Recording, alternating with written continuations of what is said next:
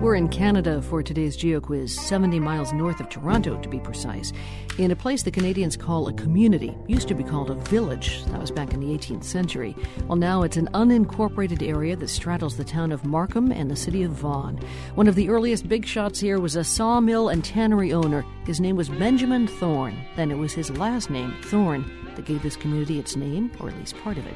In the 1990s, the community gave birth to several rock bands. They included the Philosopher Kings and the satirical music group Moxy Früvous. We're going to be talking with a member of Moxy Früvous in just a few minutes. That's when we give you the answer to today's quiz. I like to go out dancing. My baby loves a bunch of authors. We So do we. This is PRI, Public Radio International. While scientists mourn the loss of a Nobel laureate, Canadian musicians are mourning the loss of Pierre Juneau. When he was head of the Canadian agency that regulated broadcasts, Juneau introduced a new quota that radio stations had to abide by.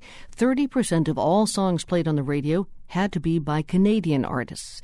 Now, that was the 1970s. The rule called Canadian Content Regulations is still in place. It has helped countless musicians get their music heard on Canadian radio. Bryan Adams, for example. Cuts like a knife. Yeah, but it feels so right. Pierre Juneau died yesterday at the age of 89. Jian Ghomeshi is host of the CBC's arts and culture show Q. Ghomeshi says it was the regulations that Juneau fought for then that helped create the fertile ground for Canadian artists today. Canada now has, you know, arguably the most successful music business in the world per capita, both domestically in terms of the impact that Canadian artists have in this country and in terms of the artists we export. And all of that was built on the back of CanCon regulations. And that goes back to Pierre Juneau. CanCon meaning Canadian content. Canadian content regulations, correct. Yeah. In Canada, we call it CanCon.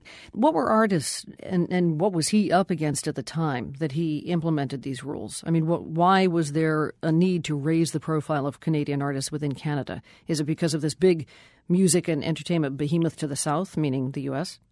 You know, it, it's interesting. I mean, by the late 60s, um, there are number of Canadian artists who are starting to make major inroads internationally. So you've got the development of Neil Young and Joni Mitchell and Gordon Lightfoot and Leonard Cohen. Um, the problem is to really have successful uh, successful careers, they have to head south. I mean, it was very difficult to be able to build a career by staying in Canada and living within the Canadian market. That's what Canadian content regulations uh, were meant to change, and that is what they did change. It, it was meant to hang on to people like Joni Mitchell and Neil Young, where they would come to find success here in the U.S. instead. But another interesting byproduct of this, Lisa, was that it, it actually changed the very spirit and culture of the industry in Canada to a position of confidence. I, uh, I would argue that an artist now, a musical artist, and I, you know, I spent 10 years on the road as a musical recording artist.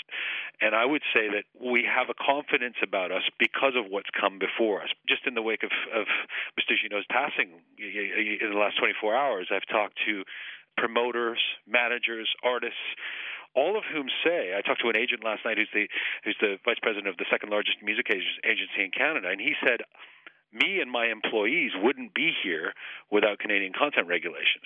We wouldn't have been able to foster what we have.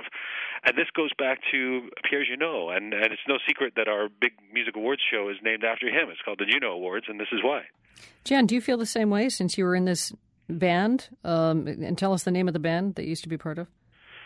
Uh, I was in a group called Moxy Früvous, and um, we started in the early 90s and we were uh, when I was there was a bunch of high school friends of myself and uh, we ended up performing and recording for about 10 years. We had 9 albums and it really did make a difference to us in the beginning.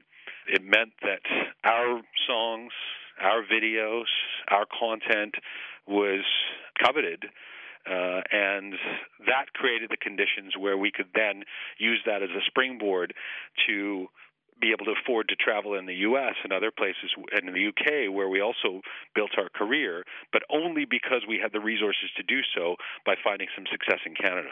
Jian Ghomeshi, host of the CBC program Q, remembering a champion of Canadian culture, Pierre Juneau. Juneau died yesterday. He was 89 years old. Before we go, we owe you the answer to our geo quiz. We are looking for a place north of Toronto where the group The Philosopher Kings are from and Jian Ghomeshi's own band, Moxy Früvous. The answer is Thornhill. From the Nan and Bill Harris studios at WGBH in Boston, I'm Lisa Mullins. Thanks for listening. Well, you should see my story reading, baby. You should hear the things that she says. She says, hun, drop dead, I'd rather go to bed.